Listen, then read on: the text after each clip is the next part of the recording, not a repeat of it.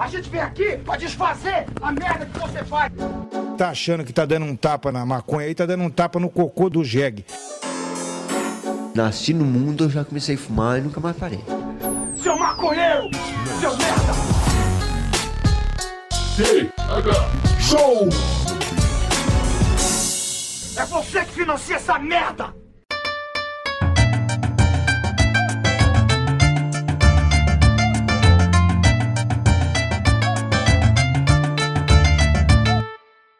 Fala, meu povo! Estamos começando mais um T H Show Podcast aqui direto da Rádio Reap ponto com, com transmissão para todas as plataformas de áudio desse planeta, comigo, Igor Seco, comandando essa web bancada canábica junto com meu grande amigo Marcelo Nhoque. Tudo bom, Nhoque? Ah!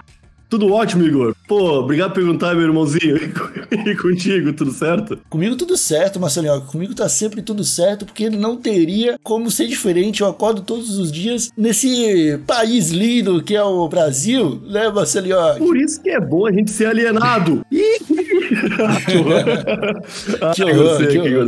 As coisas estão melhorando, as coisas estão melhorando. Estão melhorando. Marcelinho, o episódio de hoje não é sobre alienação. Eu diria que é exatamente sobre o oposto que vamos tratar hoje aqui, já que se trata, eu acho que, de organização civil para ir contra a alienação. Basicamente é isso aí. Mas para trocar uma ideia com a gente e saber um pouco mais do que eu tô falando aqui, dessa loucura, eu gostaria de chamar para nossa bancada, seja muito bem-vindo, Marcelo Evangelista de Menezes. Tudo bom, Marcelão? Seja bem-vindo ao Tega Show. Eba, boa tarde aí, salve, salve. Super obrigado pelo convite também. E é, é bom saber que sempre é, tem pessoas com os mesmos objetivos aí de, do assunto, desse universo canábico aí, que é muito lindo. Cara, é, começa se apresentando pra gente aí, me fala um pouco quem é o Marcelo, de onde que você veio, o que que você faz da vida, me conta um pouco mais da sua história aí, cara. eu tenho assim uma, eu tenho uma história com a cannabis e tenho uma história depois dentro desse universo é, do empreendedorismo canábico também, tá?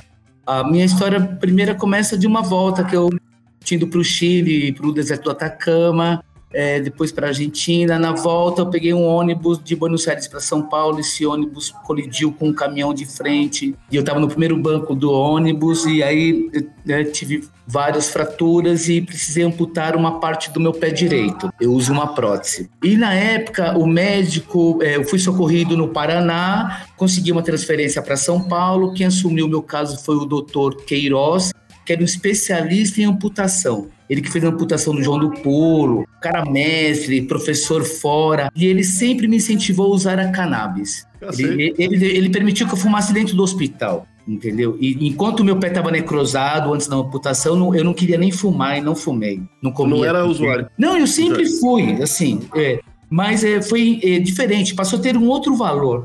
Uhum. Vida, né? É, eu comecei a fumar com vinte e um anos, eu sempre pratiquei esporte, fiz capoeira, dei aula de capoeira. E aí, quando eu me encontrei com a cannabis, que eu me encantei, eu, todo o entendimento era legal, mas após o acidente passou a ter uma outra importância, porque eu não uso, eu não tomo remédio, eu não sinto essa dor da amputação, eu não sinto dor fantasma, eu consegui dormir, sair fora dos remédios que eram muito fortes, é, utilizando a cannabis, então ela passou a ter uma outra importância na minha vida. Aí, é, em dois mil e nove, é, eu, eu, né, eu fiz uma viagem para a Europa, tive a ideia de entrar nesse universo, criei uma marca em dois mil e nove, é, em dois mil e quinze eu criei uma outra marca e uma revista de cannabis, que se chama Tá Suave. Comecei a frequentar feiras de cannabis. Aí fiz a Feira do México, três anos, a Expo Weed. Fiz a Expo Weed do Chile, fiz a, do, a Canadouro em Portugal, fiz a Espanabis em Barcelona. Por último, fizemos a Girum, que é, que é a Expo Grow do País Basco. E, e aqui em São Paulo também, a, Expo, a, a, a Red Grow com... com os meninos, com o Felipe, fiz na, nos trilhos, depois... E a gente sempre faz um mapa da feira. E eu sempre tive a vontade de também poder produzir e de, né, criar uma feira. Cada vez mais fui entendendo esse universo e pertencendo a organizações, entendendo o, todo esse universo mesmo canábico. Acho que tem essa, esse princípio, né? E depois entrando, então eu tenho uma marca de seda. Eu acho que é mais uma causa, o, o como entender esse universo, como poder propagar esse universo. Entendeu? Marcelo, tu, tu me falou aí das feiras que tu já participou, cara. E a própria Canadouro foi a minha prime... a primeira feira que eu fui de cannabis, foi a Canadouro. Lá em Porto. E é, inclusive um abraço aí pro Alberto, pro João. Sim, pro João, Ricardo, pro Alberto. Que sim. São pessoas incríveis, me receberam muito bem lá. E, e sobre a Expo Red Grow também, né, que foi a que teve no Brasil, no Itu, que fez um sucesso, que a gente não conseguiu estar presente lá, mas que vimos vídeos e foi um estouro aquela feira, pelo amor de Deus, uma coisa inacreditável. E, beleza, tu desenvolveu essa vontade de, de estar presente nesse lado da, da, da batalha aí, desenvolvendo as feiras, e tu tá apresentando nesse momento o Festival Híbrido, tá acontecendo em São Paulo. Eu quero que tu me fale um pouco mais dele, cara. Como que tu vem, vocês vêm desenvolvendo essa ideia? Qual, quais foram os princípios desse, desse festival aí? E se ele, ele é um festival, festival canábico, dá para chamar assim? Sim.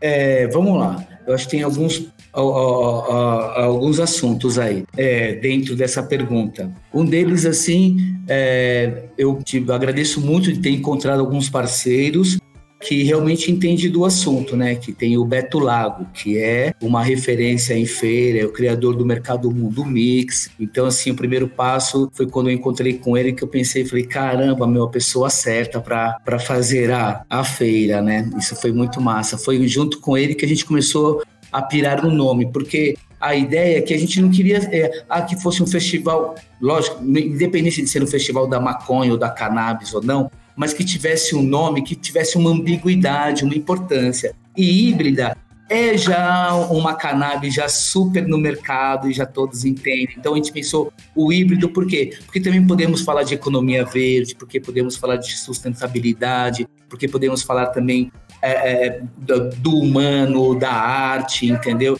Que, né, do esporte. Então, puta, o híbrido, né, o festival híbrido. E, e eu acho que é, é muito importante você trabalhar pra caramba, ser honesto. Eu acho que isso faz parte e não é, é, não é vantagem nenhuma, é, é, o, é o correto, né? Mas precisa ter sorte também, e, é, né, eu vejo. E aí a gente teve a sorte de encontrar um, um super espaço que é na Moca, que são os galpões antigos. E assim, a Moca é muito próximo do centro de São Paulo. É, e, e no fundo tem o trilho do trem, que ainda de vez em quando ele passa para carga, antigamente era muito mais utilizado.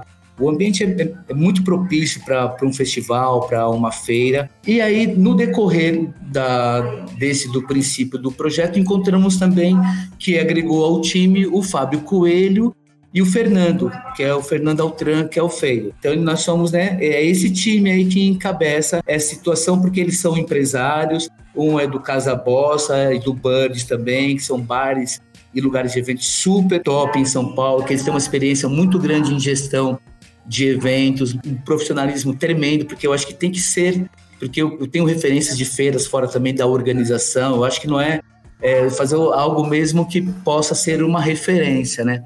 Então, isso daí é muito importante, você ter esse time, porque de trás são, meu, quarenta pessoas, cinquenta pessoas trabalhando em pró do acontecimento do evento, né? E também da questão do B dois B e o B dois C, porque a ideia é que, vamos supor que você, na sua, você, é um farmácia, você tem uma farmácia e você quer começar a trabalhar com os produtos de cannabis.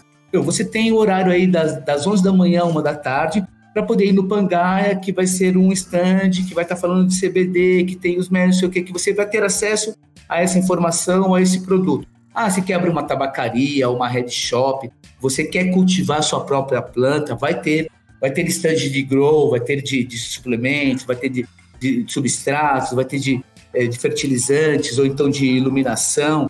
Então, assim, a ideia é de poder atender os dois dias, poder juntar esse, né, esses players, né? Porque vai ter moda também, vai ter um desfile de moda da, da marca Bem Bolado, é, vai ter um debate em relação a esse, a esse tema. Então, é, é além do papel, né? Além da seda, além da cannabis, é um universo muito grande, vai ter mesa de debate com paraolímpicos, né? Que são atletas que utilizam do C B D, do T H C, tanto para o desempenho como na recuperação depois de um grande esforço ou até mesmo no tratamento, que todos já sabem disso, mas é, é legal você poder propagar isso, né? É, vai ter advogado para você poder saber ou qual, qual que é o melhor caminho para eu poder é, é ter o direito de, de usar a cannabis sem ter a permissão, né? Assim, eu agradeço muito por eu ter a permissão. Eu gostaria que todos que, que gostam ter esse direito também, né? Eu também tenho o H C para plantar. É, isso é muito legal, né, cara? Isso é,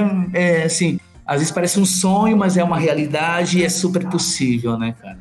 É, ô, ô Marcelo, tu, tu citou, né, que tu já era usuário e teu, teu uso mudou completamente depois do acidente que tu, tu passou. Sim. Aí, né?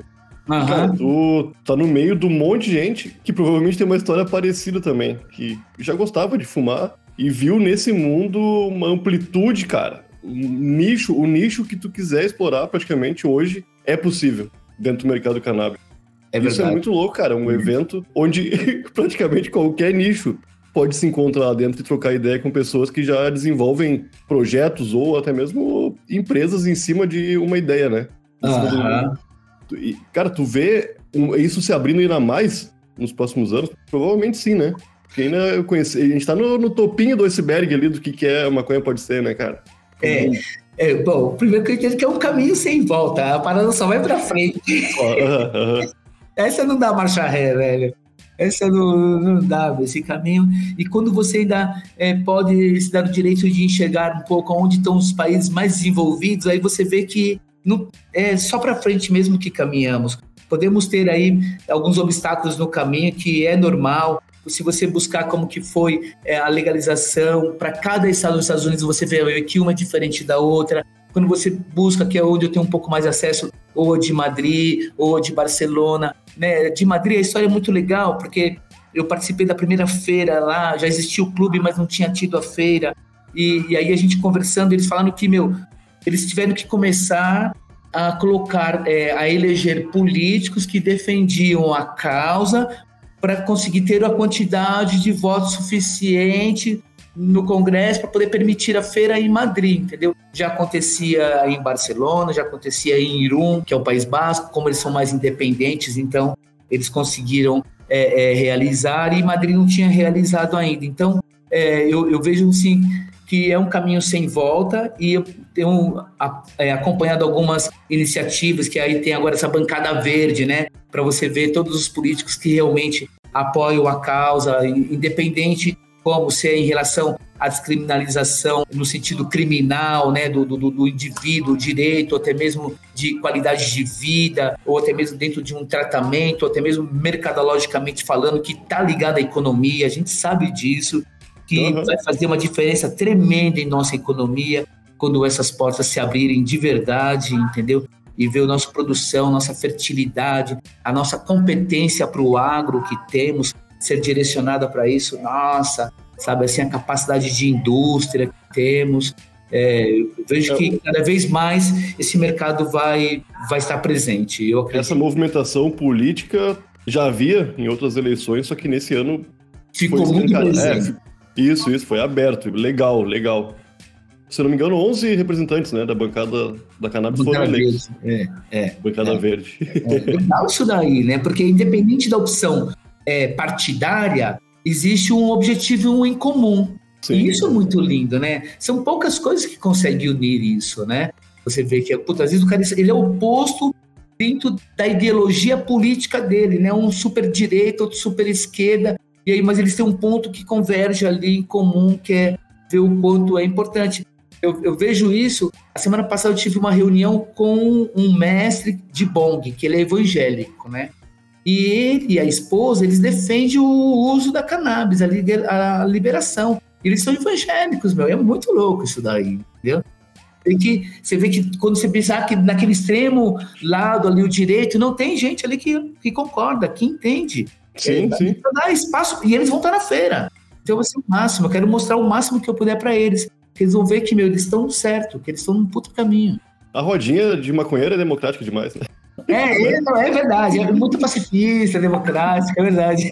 Ô, Marcelo, acho legal você falar aí, dar um exemplo, né, de, ah, vai ter o pessoal da Pangaia, como vai ter o pessoal da Bem Bolado, inclusive, um abraço pro pessoal da Pangaia e da Bem Bolado, é, que fazem um trabalho irado aí, é, mas o, o... isso é interessante, cara, porque voltando ao que eu vi na Canadouro, por exemplo, lá tinha, tinha a parte de acessórios, onde a galera do, do Red Shop tava bombando com um monte de, de apetrecho novo pra, pra, pra, pra galera usar. Como tinha a parte do cultivo também, os, as estufas, a iluminação. E eu lembro que na Canadouro tinha um, um pedaço, cara, que era dedicado a uma comunidade mais pequeno agricultora, que eram as famílias que produziam cânhamo, e aí, pra, pra fazer tecido, no caso, né? E aí lá, cara, tinha um stand que haviam crianças, assim, da família, brincando, enquanto desfiavam o, a fibra pra fazer o algodão de cânhamo, né? E eu fico pensando, a gente tá perto de ver isso no Brasil, cara, quando a gente fala num, num festival híbrido, né? A gente vai... É, a gente tá perto desse momento de ver de verdade, assim, não, beleza. Agora temos exemplos de pessoas produzindo tecido. Aqui tem exemplos de pessoas produzindo combustível. É, na nossa feira vai poder entrar menor, sim, acompanhado com o pai ou responsável. E eu vou te dar alguns exemplos, vai. É, eu reparei que entrou família com carrinho, com bebê, lá na Canadouro, em Portugal.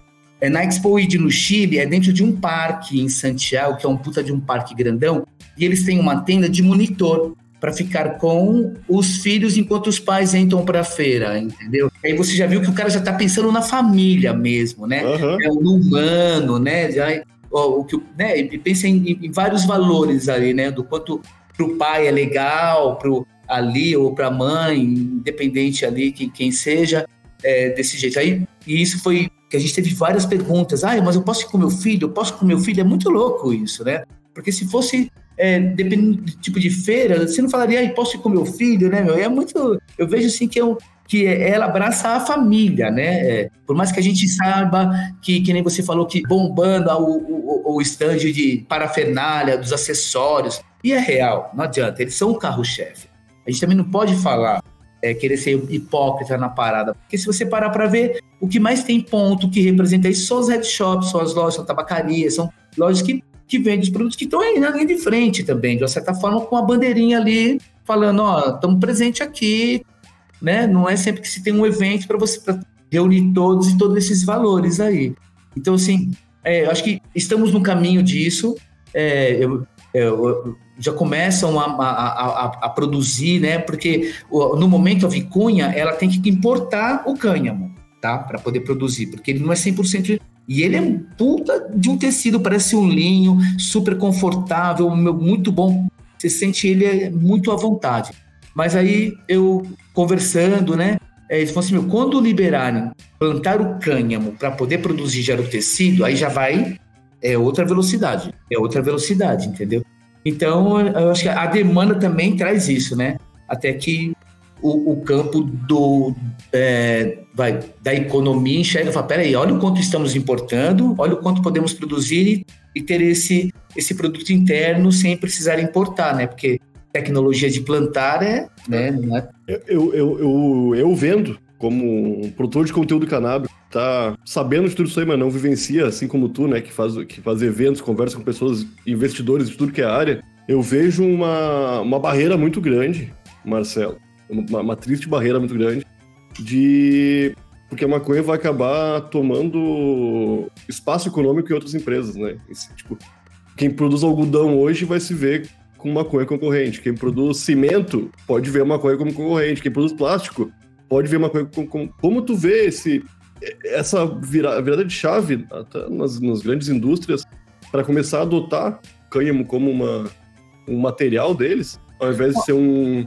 um inimigo, um, alguém que está produzindo em, em baixa escala, mas mostrando muito viável por causa do preço de tudo, né?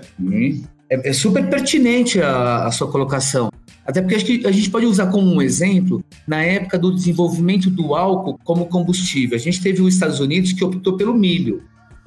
E nós optamos pela cana, porque a gente já tinha esse plantio, tudo mais relacionado à, à cana, ok? É, a gente tem um, um, um fator também super preponderante, que é o da economia sustentável. Então, se você extrai o cimento da natureza de uma reserva, ele é como o ferro é, como, e você pode ter uma parte do, do produto que substitui aquele e vai extrair menos, ele já, a, a própria empresa Votorantim, seja ela qual for, de cimento, ela, uhum. tem, ela tem que se preocupar com isso também. Sim, entendeu? Sim. É, quando a gente é, para para ver é, no, na questão da economia, porque assim, é, o, o, tem, tem, tem pessoas que não conseguem lidar com um tecido sintético, né? ela, ela gosta do algodão, que é o natural. Eu acho que ele vem para somar, entendeu? é, o cânhamo nesse sentido, quando a gente pega no, no valor do têxtil, vai. É, tanto é que, meu, a Levi's tem uma linha de, de jeans de cânhamo, entendeu? Uhum. Então, assim, e, eles começam a ver isso como um agregador, não como uma concorrência, né? Opa, peraí, é, por que que eu, quando te visitei um museu de, de cânhamo na, em Barcelona, aí tem lá o, o, o paralama da Audi, que é feito da fibra do cânhamo, né? Então, peraí, opa, da onde que faz a fibra? Ou como que vem essa fibra? Qual que é a industrialização disso? Olha como que ele está preocupado com esse, né, esse compromisso para com, com, com uma economia verde, com a indústria mais ecologicamente correta. Então, é, eu acho que a Canadouro, nesse sentido, ela vem para somar, brother. Eu acho que ela vem...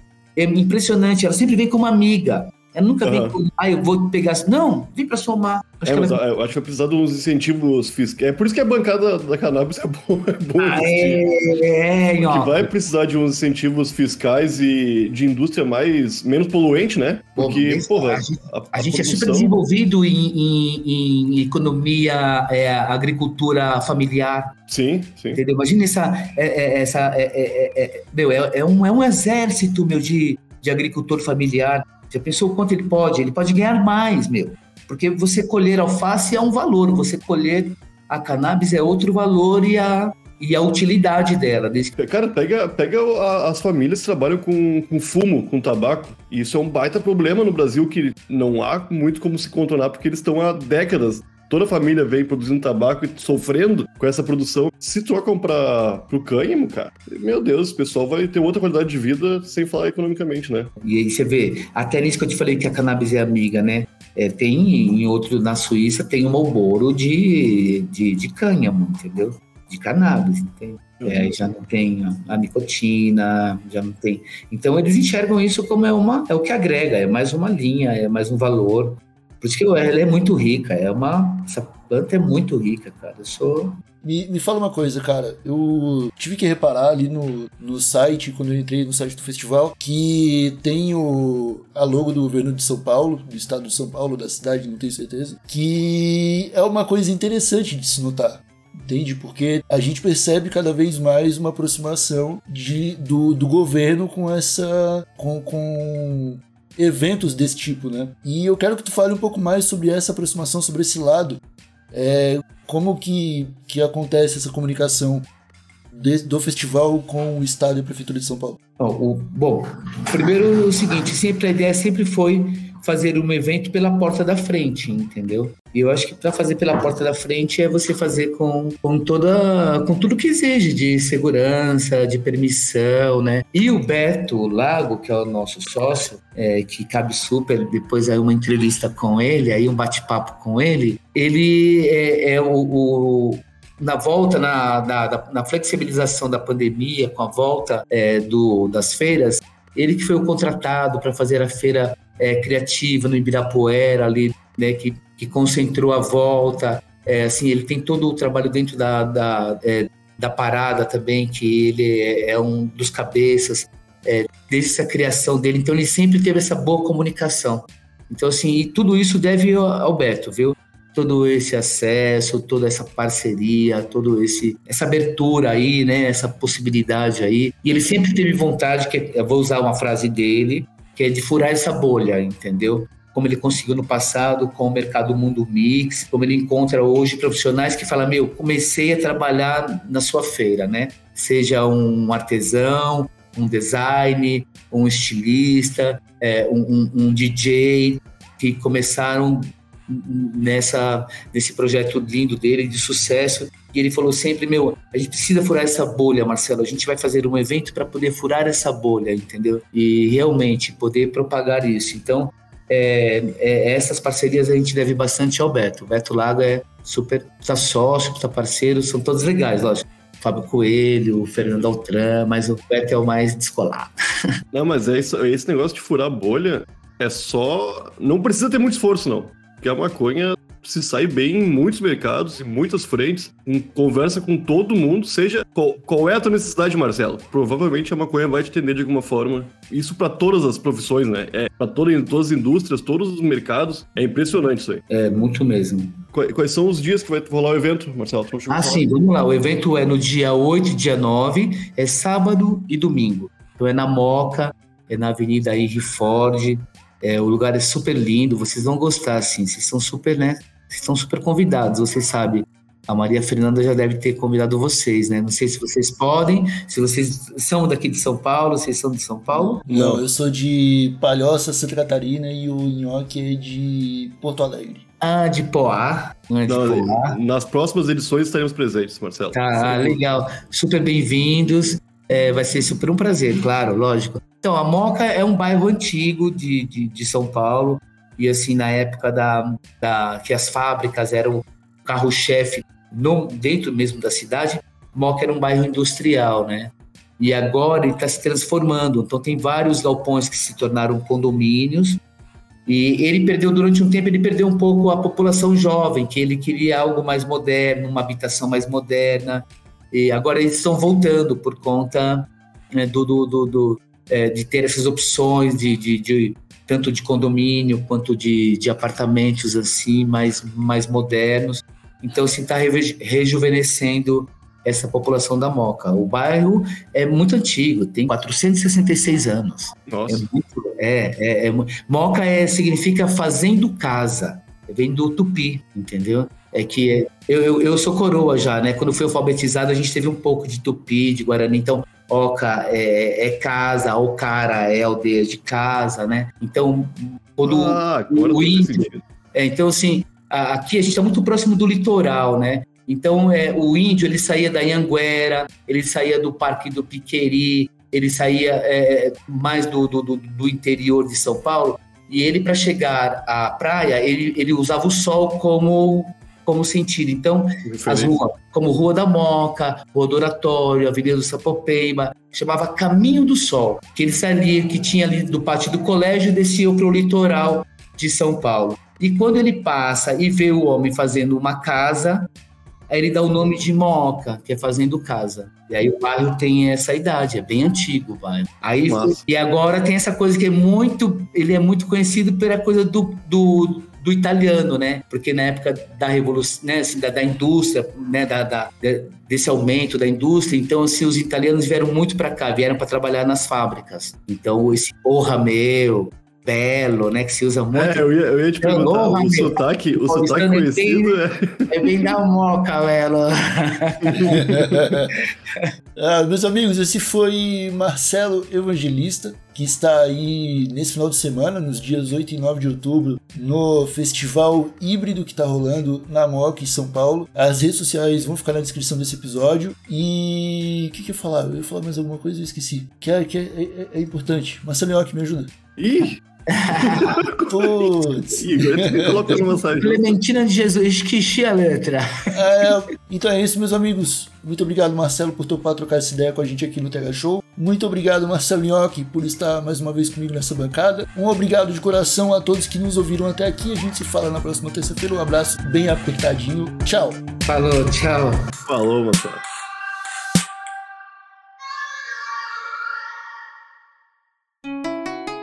Rádio Hemp.